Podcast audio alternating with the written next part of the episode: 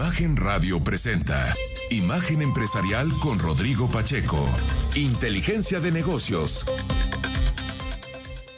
Pero le cuento que el eh, presidente de los Estados Unidos, Joe Biden, eh, calificó los ataques eh, del grupo terrorista Hamas del fin de semana como actos de maldad pura. Ha emergido información de lo atroz que resultó eso. Imagínense, decapitaron niños, en fin, cosas terribles que sí le da una dimensión pues terrorífica a este asunto. Obviamente la respuesta de Israel no ha tardado en llegar y evidentemente están en un bombardeo intenso sobre Hamas. En ese contexto, el presidente Biden eh, dijo que está, Estados Unidos está apoyando justamente a Israel. En ese contexto, eh, pues mencionó el presidente Biden, pues esta señal potente con respecto a este asunto. Y es que finalmente el respaldo, digamos, no es que Israel le necesita, digamos, ayuda militar en la ofensiva, tienen pues cualquier cantidad de activos y armas eh, en términos de la franja de Gaza, diría incluso de Cisjordania. El asunto es que con el apoyo de Estados Unidos, pues queda muy claro, digamos, si hubiese alguna tentación regional, eh, pues rápidamente respondería. El primer ministro Benjamin Netanyahu agradeció el apoyo del presidente Biden y de su gobierno por apoyar a Israel. Esto fue lo que dijo. My team has been in near constant communication with our Israeli partners, and partners all.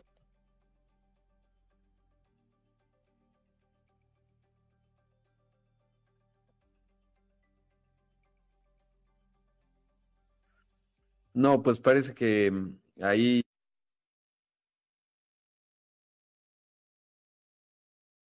El ministro Benjamin Netanyahu es que agradeció a Biden y dice queda el pueblo de Israel profundamente conmovido por la emoción que mostró el almirante Kirby en su entrevista de ayer. Eh, en fin, pues es un tema eh, sin duda importante lo que está dando. Recordar que pues va a haber un fuerte, fuertísimo, ya lo hay, eh, cuestionamiento a Benjamin Netanyahu, pues por el lapso, el punto ciego enorme que tuvo, tuvieron los servicios de inteligencia israelíes y, todo el aparato de seguridad. Por otro lado, la Organización de las Naciones Unidas volvió a expresar su preocupación por la respuesta de Israel a los ataques terroristas de Hamas. Rabina Shamdan Sani, vocera de la Oficina del Alto Comisionado de Derechos Humanos de la ONU, reiteró que un asedio total a la Franja de Gaza está prohibido por las leyes humanitarias. A ver si tenemos este audio de Rabina Shamdasani. Esto fue lo que dijo. International humanitarian law is clear. the obligation to take constant care to spare the civilian population and civilian objects remains applicable throughout the attacks.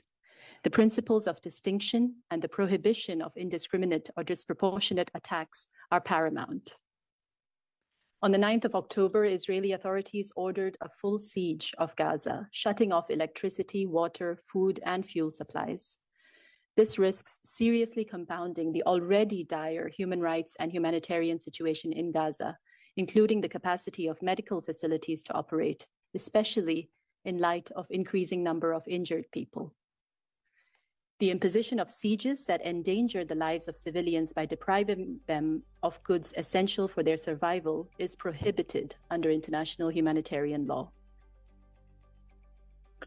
Bueno, pues ahí le escuchamos. Eh, básicamente lo que mm, está diciendo es que el derecho internacional humanitario es claro, la obligación de velar constantemente por proteger a la población civil y a los eh, bienes de carácter civil sigue siendo aplicable durante los ataques. Los principios de distinción y la prohibición de mm, ataques indiscriminados o desproporcionados son primordiales. El 9 de octubre las autoridades israelíes ordenaron un asedio total a Gaza, cortando el suministro de electricidad, agua, alimentos y combustible.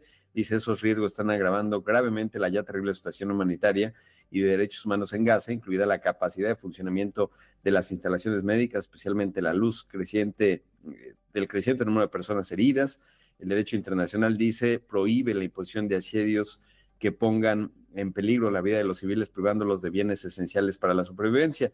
Y bueno, pues sí, el, es muy complicado, la verdad, porque cuando uno ve el grado de atrocidad eh, que cometieron abiertamente en contra de población civil, es difícil que se dé pues esta limitante de Israel eh, vinculado, porque hay que recordar que Hamas pues tomó el control, fue, tiene apoyo popular, esa es la realidad de, la Franja de Gaza, de los palestinos de la Franja de Gaza. Evidentemente, pues hay toda una situación compleja en las condiciones que han estado estos dos millones y medio de personas. Evidentemente hay un drama, por supuesto, del otro lado, pero vaya que es un asunto, eh, pues le digo, complejo y sobre todo al ver las atrocidades que hizo Hamas, es, muy difícil, digamos, pensar eh, pues en esta mesura que podría tener eh, Israel. Justamente escuchaba que antes, evidentemente, de todo este episodio, pues normalmente tiraban una bomba previa, digamos, a un edificio como para darle la señal a los palestinos abandonen este edificio porque lo vamos a acabar. Muchas veces jamás lo que hacía es que se ponía, eh,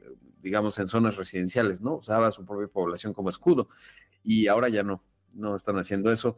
En fin, es un problema complicado. ¿Cuáles son los efectos económicos de ello? Bueno, pues eh, ante la incertidumbre, digamos, porque hubo también, por supuesto, ataques eh, a Hezbollah en Líbano de parte de Israel, evidentemente, y los bonos del Tesoro a 10 años tuvieron caídas, eso impulsó ayer a los mercados, esta mañana los futuros también indican que esa será la dirección, no se ha manifestado, digamos, un incremento en los precios de los energéticos, en esta mañana, de hecho, el, tipo de cambio está, pues ahora se, se, apreció, se, se depreció el dólar, digamos, ahí la verdad es que es un poco extraño todo este movimiento que se da y lo que se expresa en términos de divisas, pero ahorita está eh, cotizándose eh, la, paridad peso dólar en 17 pesos con 86 centavos por la divisa estadounidense. Entonces, bueno, pues eh, los mercados, digamos, le dirían mixtos, sí que hay cierto grado de incertidumbre, yo creo que estamos temprano todavía en el conflicto, pero los precios del petróleo pues no están subiendo, eso también, digamos, evidentemente la postura de Arabia Saudita, etcétera, pues ha sido relativamente mesurada. Y en ese contexto, por ejemplo, el Wastax está a 85 dólares, una disminución de 0.29%, el Brent 87 dólares, una disminución de 0.19%, pero le digo, pues es una situación compleja y yo creo que todavía estamos en una etapa temprana en cuanto a los efectos. Ojalá queden limitados, digamos, eh, pues en cuanto a la franja de Gaza y lo que está viendo con Hezbollah, pero no se vaya a extender. Ayer veía que hubo unos ataques incluso en Siria, recordar que Siria es un aliado también de Irán significativo. Mientras le cuento que el Fondo Monetario Internacional estimó que para el 2023 la economía mexicana crecerá 3.2%, dato que representa un avance desde el 2.6% que anticipaba el FMI apenas en julio. Además, para el 2024 es un buen dato el que proyecta. Eh, está eh, diciendo el Fondo Monetario Internacional que la economía mexicana se expandiría 2.1%, dato que también representa una mejora desde el 1.5% que se proyectaba anteriormente. De acuerdo con el organismo, la mejora en las proyecciones se debe a una recuperación post-pandemia que se afianza en los sectores de la construcción y los servicios.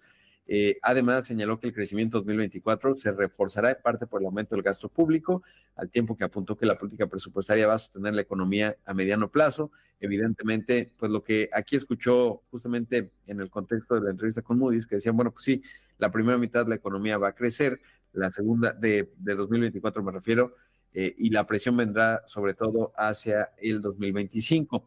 Por otro lado, el FMI en cuanto al mundo, pues eh, dejó sin cambios la perspectiva de crecimiento económico del planeta, aunque sí anticipó que viene un aumento de la inflación. Eso quiere decir tasas altas de interés. Esto fue lo que dijo Jean-Pierre Urrinchas, el consejero económico y director del Departamento de Estudios Económicos del Fondo Monetario Internacional.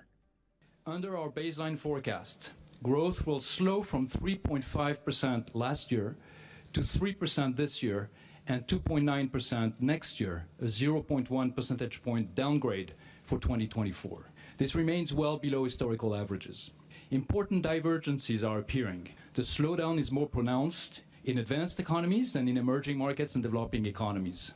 Among advanced economies, the US has been revised up with resilient consumption and investment, while the euro area has been revised down as tighter monetary policy and the energy crisis took a toll. Bueno, pues ahí escuchamos esto. Hay un menor ritmo de crecimiento con respecto a 2022, un 3% este año y 2.9% para la economía mundial en 2024, una baja de 0.1%. Habla de que Estados Unidos fue revisado al alza y la Unión Europea a la baja por la inflación. Vamos a hacer un corte, esto es Imagen Empresarial, regresamos en un momento con más. La verdad es que estoy muy contento porque esta mañana está con nosotros Javier López Ancón, el presidente de Kitsania. A mí Kitsania siempre ha sido una empresa que me genera mucha admiración, sobre todo porque Javier pues comenzó justo, está teniendo un aniversario, pero es un concepto 100% mexicano que ha salido de México al mundo, está en muchas geografías. Cada que viajo en algún lugar, ya sea en Tokio, por ejemplo, tiene uno, me tocó ver uno en Emiratos Árabes Unidos, en Dubái, etcétera. Eh, y pues siempre da mucha emoción porque finalmente estamos hablando de un concepto 100% eh, mexicano, vinculado justamente a, además, a un círculo muy virtuoso en donde los niños aprenden, etcétera. Y bueno, de eso vamos a platicar con eh, Javier, que me parece ya está con nosotros. Señor Javier, ¿cómo estás? Qué gusto. Buenos días, Rodrigo. Como siempre, un gusto saludarte a ti y a tu auditorio. Oye, pues ya 24 años, eh, eh, por favor, cuéntale al público que nos, que nos ve y nos escucha, eh, ¿qué significa, cuál es la dimensión que hoy tiene Kitsania? Pues mira, estamos contentos que esta idea, como tú decías muy bien, ¿no? Diseñada, originada y operada por mexicanos, pues ya cumplimos 24 años. Son 24 años pues, de muchos éxitos. Hemos llevado una idea mexicana a 20 países diferentes. Tenemos 26 parques a lo largo de todo el mundo, ¿no? Japón, Corea, India, eh, eh, en el Medio Oriente muy vigentes, en Europa, en Centroamérica. Y pues estamos celebrando 24, 24 años, pero con un hito muy grande, Rodrigo. Fíjate que acabamos de recibir a nuestro visitante número 100 millones. Entonces, la verdad, pues es un número pues muy grande. O sea, casi nunca se oyen pues estos números para empresas mexicanas en nuestra industria de entretenimiento. Entonces, estamos ahora sí de manteles largos, como decimos, pues festejando obviamente con nuestro equipo, con nuestros patrocinadores, con, eh, con ustedes los medios de comunicación, pues este granito que hemos logrado. No, pues vaya, si fuera un país, pues ya sería de los 15 más poblados de la Tierra, probablemente, el, el niño 100. ¿Y quién fue? Eh? ¿Cuántos años tiene y cómo, en qué país? Fíjate que para ser justos, porque la verdad es que son hoy en día pues son 20, 26 parques que tenemos abiertos y para no dárselo a un parque, no sabemos exactamente qué hacer, lo que hicimos es el día que cumplíamos, que fue el 5 de septiembre, el día que cumplíamos el mero 100 millones, el primero que llegó a cada uno de los 26 eh, abiertos, pues les dimos como en su país, en su Kitsania, le dimos su reconocimiento, donde les dimos un pase anual para todo el año, va a celebrar ahí sus cumpleaños, les dimos una placa conmemorativa, salieron muchos en los medios de comunicación locales y así fue como lo celebramos con nuestros visitantes. Yo creo que fue lo que es único también que hemos hecho una cosa muy, muy de corazón. Ahora que recibimos 100 millones, también decidimos, ahí vamos a invitar 100 mil niños gratis en todo el mundo. Entonces, durante todo, desde el 5 de septiembre hasta el 5 de octubre, todos los 26 kitsanos nos sumamos y fuimos invitando a 100 mil niños sin ningún costo para que tuvieran ¿no? la oportunidad de visitar Kitsania. Y pues la verdad que es un número pues muy relevante, ¿no? O sea, invitar 100 mil niños. En muchos casos, como en México, Rodrigo, estos niños a veces no tienen ni los medios para el transporte y bueno, nosotros los apoyamos también con el transporte, con tal de lograr, pues obviamente, ¿no? Esta, esta celebración de, de ¿no? De 100, 100 millones de niños, 100 mil niños gratis. Claro, y, en alguna conferencia, porque además debo decir que eres muy generoso con tu tiempo, me ha tocado verte en distintos foros, siempre pues justo inspirando a nuevas generaciones de emprendedores y eso es bien importante. Pero, eh, pues, digamos, ¿cómo ha sido la experiencia? Porque algunos de los niños que comenzaron a ir a Kitsania, pues ya son adultos, ¿no? Y eso debe ser muy interesante en términos de que ves el efecto de cómo se puede transformar la vida de un niño eh, a través de experiencias muy virtuosas, porque además me parece que la pedagogía, digamos, de entender cómo se genera valor en una economía a través del trabajo y a través de la empresa, me parece que es además doblemente, no solo es un buen negocio, es una, una gran idea que ayuda mucho a los niños. ¿Cuál ha sido la experiencia, digamos, que te has encontrado a niños ya adultos? A lo mejor alguno ya trabaja en Kitsania y fue su sueño de niño. Sí, fíjate, te cuento varias historias. Muy buena pregunta, por cierto, Rodrigo. Lo que nos ha pasado en 24 años, primero cuando los niños fueron creciendo, dejaron de ir a Kitsania, cinco días o quince años después de que abrimos, querían regresar y empezamos a lanzar un producto que era Noches de Amigos, donde podían ir ya sin niños, ya abríamos los viernes y sábados en la noche, y cada día se llena más porque tienen la nostalgia de regresar. Lo segundo que nos está pasando es que ahora estamos recibiendo ya muchos, muchos que fueron nuestros visitantes de niños, hoy ya tienen hijos y hoy van a vivir la misma experiencia que tuvieron ellos de niños, esos recuerdos, esas memorias, ese aprendizaje que tuvieron y ese cariño que tuvieron nuestra marca, lo están viviendo con sus niños. Y lo que nos está pasando ahora es justo lo que nos dices, es pues están ahora trabajando con nosotros, ¿no? Entonces, una gente que en verdad fueron a trabajar como juego a Kitsania, pues ya se, se unieron a nuestro equipo de colaboradores. Te cuento una historia muy divertida. Fíjate que justo el día de la inauguración de la Ciudad de los Niños hace, ¿no? 24 años en Santa Fe, fue una familia, una niñita con un niño, ¿no? Dos hermanos, se llaman Arturo y María José, y él quiso ser piloto, hizo varias veces piloto, y María José quiso ser doctora y jugó muchas veces en el hospital y así. Y te platico que 24 años después te digo que él es piloto, trabaja en Volaris, y ella es nuestra doctora dentro de Kitsania. O sea, le gustó tanto y fue tan significativa su experiencia que hoy ella nos trajo, pues esa historia, nos trajo su foto del día de la inauguración, ella jugando a ser doctora, ¿no? Y de su hermano jugando a ser piloto. Entonces creo que se haya un impacto, como dices tú, un bien generacional y por eso da mucho gusto que solamente no seamos la actividad favorita hoy de los niños, pero que también los niños que ya no son tan niños, pues hoy en día siguen estando pues tan cerca y con tan buenos recuerdos de esta marca.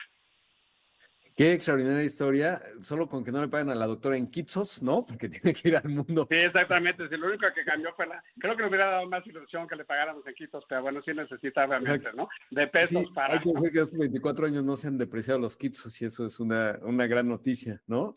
Pero, pero ya hablando en serio, eh, qué, qué importante porque además a veces eh, depende de las sociedades y eso también me gustaría preguntarte en esta dimensión cultural, pero hay sociedades, en, bueno, no sé si sociedades, pero círculos en los que el trabajo se ve como algo pesado y en realidad el trabajo pues le da mucha dignidad al ser humano uno y cuando haces lo que te apasiona, pues es realmente un gozo y creo que una de las partes bien importantes de Kitsania es quitarle este estigma negativo que puede llegar a tener el trabajo como lo que tienes que hacer para sobrevivir en lugar de una actividad que te genera pasión y que por lo tanto te da una forma de vida, pero que además te ayuda a generarle valor a la sociedad.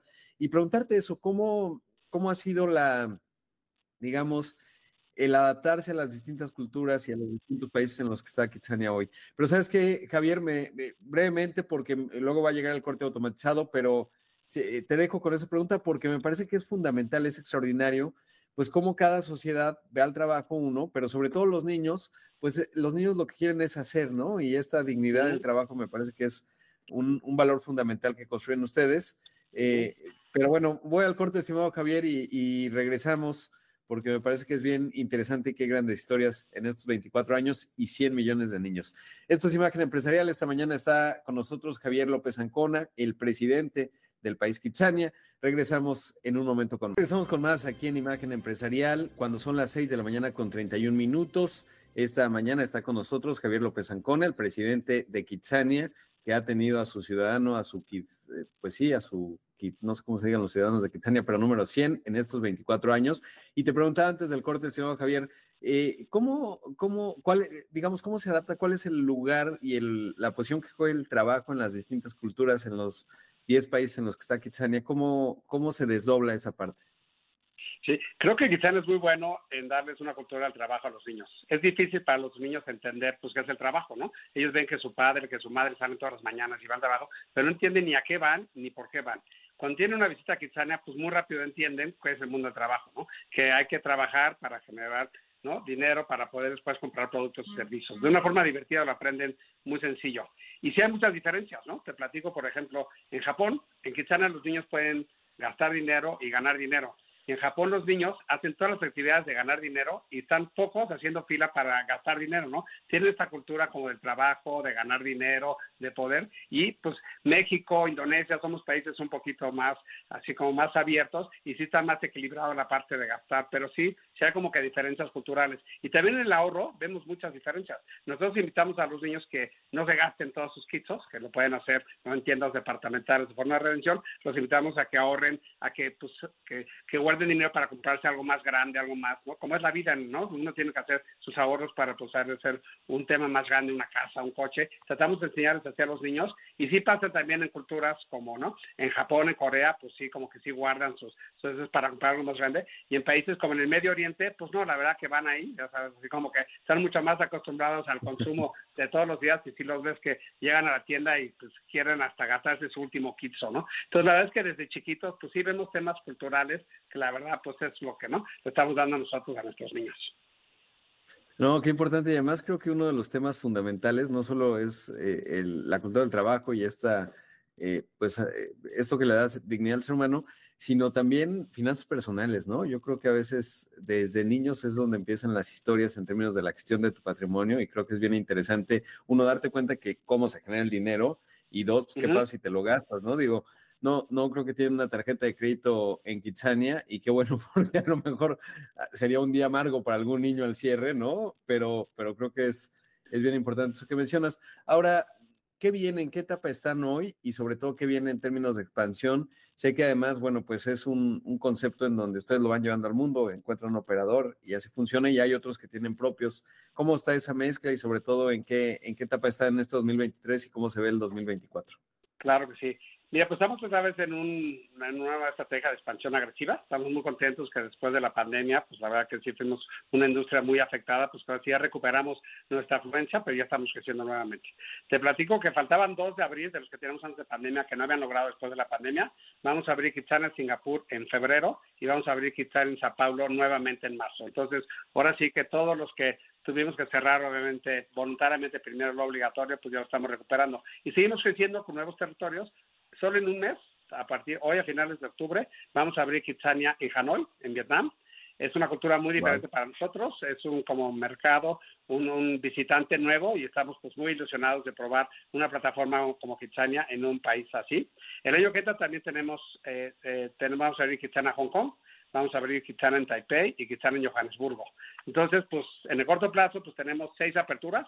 La verdad es que nuevamente estamos otra vez, pues llevando esta marca mexicana, este concepto mexicano, pues a más países. Y bueno, pues muy contentos otra vez de estar, ¿no? Ahora sí, de fuera de este bicho que la verdad sí nos afectó bastante, pues ahora sí, ¿no? Ya recuperándonos y creciendo. Entonces, traemos muy buen momento y muy, muy contentos, Rodrigo.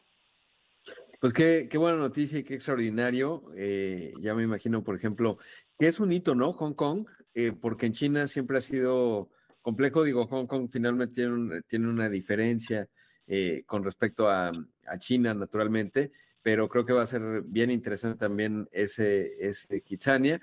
Oye, y por otro lado, quería preguntarte de Kinesis, la verdad es que me parece un concepto extraordinario, el, el concepto que no, digamos, es, no, no es Kitsania, pero me ha tocado visitarlo en varias ocasiones, fiestas, etcétera, infantiles, y la verdad es que me parece que es otra parte bien importante que, que creo que es conceptualmente además eh, muy útil para los niños y, las familias que van, que es el, ejercicio como una parte central y lúdica, ¿no? No como algo que parece que tienes que hacer. Eh, ¿cómo, ¿Cómo te ha ido en, en Kinesis, ese concepto de la Ciudad de México que está centrado en la actividad física. Fíjate que estamos muy contentos. Decidimos sacar una segunda plataforma de crecimiento para no solamente crecer con Kitsania, con el, eh, con el concepto de educación y entretenimiento. Buscamos una nueva plataforma que fuera entretenida, pero ahora lo hicimos con bienestar, con wellness. Entonces lanzamos una plataforma que son tres negocios en uno. Por un lado es un gimnasio, en la mañana y en la noche es un gimnasio boutique tenemos 18 especialidades como ciclismo, box. En el día es entretenimiento y tenemos una plataforma de salud con psicólogos, nutrólogos, exámenes médicos, así para, para ambos. Y estamos muy contentos. Abrió el Mundo E, al norte de la Ciudad de México. Primero abrió el entretenimiento, después el gimnasio.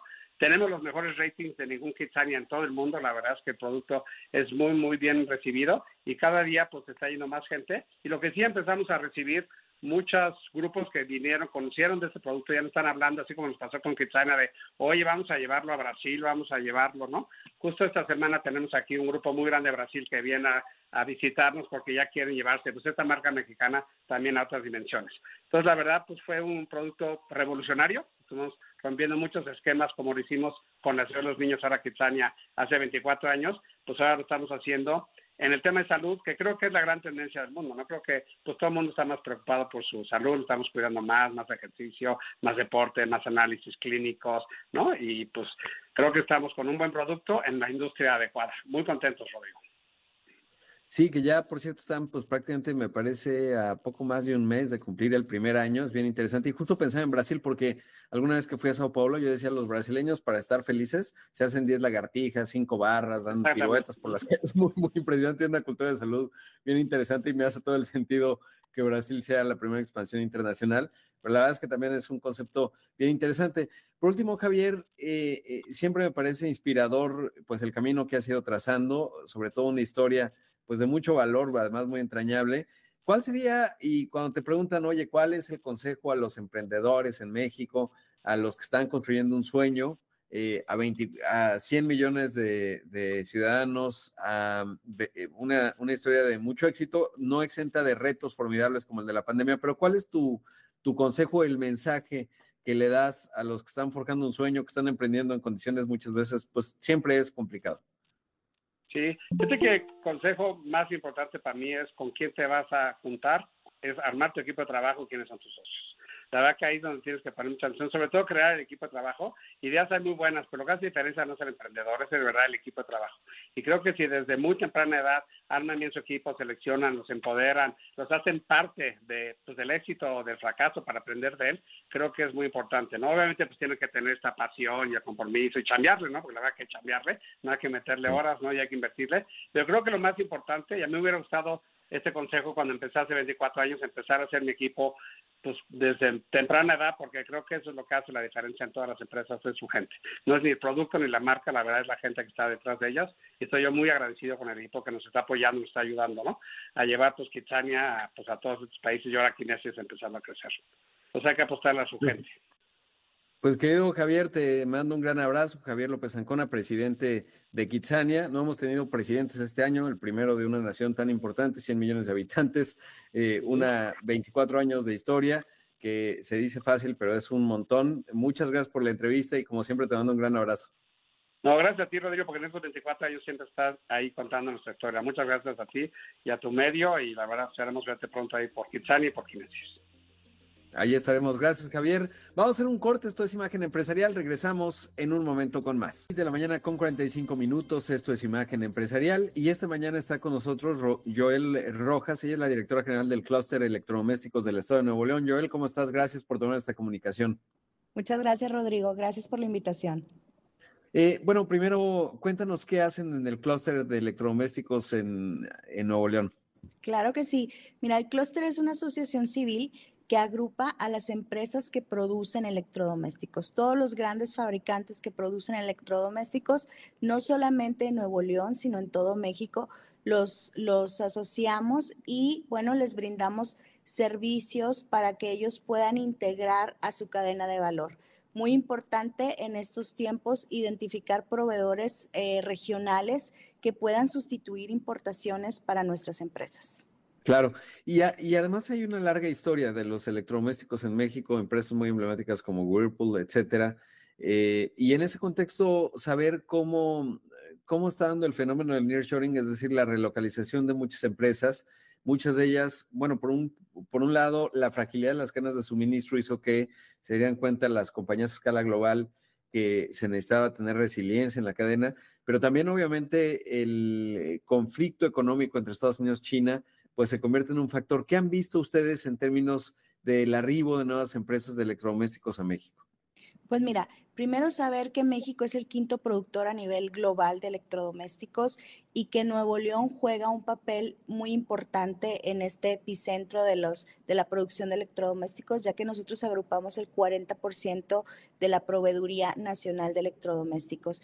Como bien lo dices, eh, las, las, empresas de, de manufactura de electrodomésticos son de las primeras que llegaron al país cuando todo el boom de la manufactura Hoy por hoy, eh, definitivamente con esto del nearshoring, estamos viendo que nuestras empresas no solamente es un tema de costo, resiliencia de la cadena de suministro, como bien mencionas, sino también hay un tema de sustentabilidad, de buscar em, cumplir los objetivos que nos marca la ONU para el 2030 y el tener a nuestra cadena de suministro eh, regional, pues nos ayuda a pues a disminuir nuestra huella de carbono, a ser más sustentables, a poder tener un mejor control y una mejor visión de lo que tenemos en el país. Ahora México se ha destacado por esta, esta proveeduría que es muy dinámica, que, que, gracias también a la industria automotriz ha podido irse desarrollando y muchas de estas empresas que ya cuentan con certificaciones han ido buscando también abrirse camino en el sector de electrodomésticos que como bien mencionas pues está creciendo y están llegando no solamente nuevos jugadores, sino los que ya están aquí también están viendo cómo expandirse y traer más eh, pues piezas para fabricar en México. Claro, y justo eso te quiero preguntar, hay otros jugadores como Mav, etcétera. Eh, ¿Qué hay del componente nacional eh, de todo el ecosistema en términos de la proveeduría? Porque siendo el quinto mayor productor, bueno, pues vienen muchos jugadores grandes, pero evidentemente hay una enorme oportunidad en la proveeduría mexicana. Eh, en ese contexto, saber, bueno, jugadores locales y, y, cuál es esa parte nacional, digamos, no solo de empresas que llegan, sino de, pues, el ecosistema que las rodea. Claro, Mira, nosotros en el clúster trabajamos en el esquema de la triple hélice, es decir, integramos a la academia, gobierno y industria. Entonces, todas estas necesidades de la industria las llevamos a gobierno y a la academia y eh, hoy por hoy tenemos muy bien identificados cuáles son los, los proveedores que sí tenemos, que son muchos de inyección de plástico, maquinados, somos muy fuertes en troquelado, estampado, todo lo que tiene que ver con metal mecánica, inyección de plástico, vidrio, acero, lo tenemos aquí en el país, pero todavía eh, en el sentido de los electrodomésticos inteligentes, creo que hay una gran área de oportunidad para desarrollar em, todo lo que tiene que ver con la interconectividad, chips, eh, microcomponentes, inclusive tecnologías de inteligencia artificial, reconocimiento facial, que ya todos estos electrodomésticos tienen. México tiene un área de oportunidad muy importante porque tenemos centros de investigación. Aquí el componente es unirse a cámaras y clústeres para poder integrarse en este ecosistema y poder seguir desarrollando esta tecnología. Claro. Y en ese contexto también saber eh, ¿cuál, es el valor, tienen estimado más o menos, no sé si lo miden como porcentaje del PIB o, el valor, digamos, de la industria de electrodomésticos en México, obviamente Nuevo León, eh, eh, sobre todo para entender, pues eso, ¿no? Y, y, cuáles son los números en términos de empleados, de números de personas que laboran en este sector. Claro que sí, mira, nuestra industria representa 15 mil millones de dólares y eh, Nuevo León representa, eh, nosotros generamos empleo para 40 mil empresas, eh, personas, perdón, 40 mil empleos directos y a nivel nacional estamos hablando de 90 mil empleos directos. Esto es maravilloso, el saber que estas empresas que están llegando al país están no solamente generando empleo, sino que empleo digno, bien remunerado y que además estas empresas tienen un compromiso social con la comunidad, pues es maravilloso, ¿verdad? Es saber que, que, que familias de mexicanos van a tener una mejor calidad de vida. Em, todas estas empresas tienen em, pues muy marcado el tema de la sustentabilidad, el tema de cómo ayudar a la comunidad, cómo regresar a la comunidad, lo que estas empresas, eh, lo que estas personas le dan a las empresas. Claro.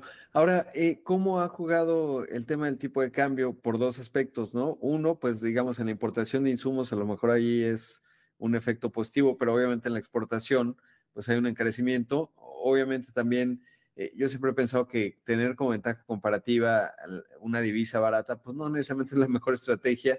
Digamos, no, no debería estar ahí la ventaja comparativa, pero sin duda es una realidad de mercado. ¿Cómo ha sido para ustedes esa, esa parte en un 2022 que buena parte eh, pues ha sido un tipo de cambio fuerte, un peso fuerte? Sí, mira, las, las empresas, eh, pues como te digo, tienen más de 30 años ya instaladas aquí en México por la mayoría Em, saben cómo manejar esto, no, no ha sido tan, tan marcado, saben jugar con este tipo de cambios, saben cómo sobrellevarlo y eh, también el tema de ayudarnos a encontrar proveeduría nacional nos ha también ayudado para sobrellevar este tipo de cambio, esta variación en el tipo de cambio. Claro, pues, pues qué interesante, la verdad es que es un sector eh, clave, importante y sobre todo, como mencionas, eh, porque sí me puedo imaginar los componentes, por ejemplo, los, las tablas de circuito que lleva un, un electrodoméstico, idealmente, pues ahí México tiene una capacidad de incursionar. Hay un concepto que me gusta mucho de Ricardo Hausman que habla del índice de complejidad y cómo el posible adyacente, por ejemplo, en el sector de los electrónicos, de los electrodomésticos, pues es justamente el sector de los electrónicos y creo que ahí hay oportunidades interesantes, sobre todo un gran momento el de México. Joel, muchas gracias por la entrevista. Muchas gracias a ti, Rodrigo. Ahí escuchamos a Joel Rojas, la directora general del clúster de electrodomésticos del estado de Nuevo León.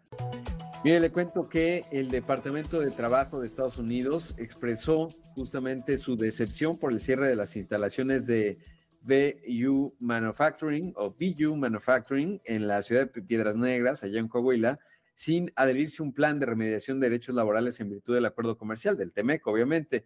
Esta, que era una pequeña fábrica de tapicería de automóviles, fue objeto de escrutinio por presuntas violaciones en dos ocasiones eh, en eh, justamente pues el marco del TEMEC.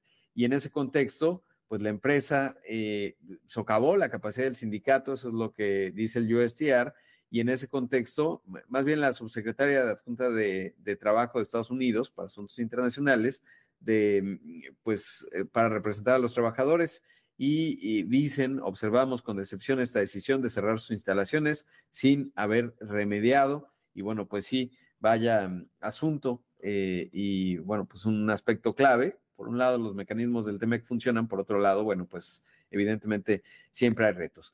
Por otro lado, le cuento que vaya momento que está viviendo justamente X antes Twitter, esta plataforma de red social, sobre todo porque desde que fue adquirida por Elon Musk, pues buscó tener los menos, las menores barreras en cuanto a filtración y moderación de información. Sin embargo, pues este terrible ataque terrorista de Hamas en contra del Estado de Israel, finalmente pues ha puesto pues mucho, digamos, retos en esta materia porque eh, eh, se está dando una inundación de información de todos lados, pero particularmente, por ejemplo, pues hay toda una manipulación proveniente de Irán, etcétera, y se sacan los videos fuera de contexto, hay mucha desinformación. Ya eh, la Comisión Europea le hizo un llamado a Elon Musk para que aclare cómo está dando, pero bueno, pues los retos y sobre todo las dinámicas del siglo XXI, particularmente porque uno de los aspectos que desmanteló X antes Twitter, que desmanteló Elon Musk, pues fueron justamente los equipos de moderación, que igual, bueno, pues eh, hay quien piensa que exageraban, etcétera. El punto es que, pues en un conflicto como este, pues sí que se hace necesario y está teniendo un reto más que formidable X en estos momentos, vinculado, por supuesto, a la manipulación de información, sobre todo a la velocidad de la misma, etcétera. Ha hecho esta cosa que se llama Community Notes, ¿no? En donde uno ve un video, por ejemplo, a mí, he visto varios, ¿no? En donde pues, están sacados de contexto, no son exactos o son totalmente incorrectos, y ahí se hacen estas notas de la comunidad en donde la propia comunidad va aportando y rápidamente uno entiende, digamos, cuál es el contexto y sobre todo si es información verdadera o falsa. Y yo creo que es un mecanismo útil, seguramente ese será el argumento de X, pero bueno, pues de todos modos la desinformación está ahí. Imagen Radio presentó Imagen Empresarial con Rodrigo Pacheco, Inteligencia de Negocios.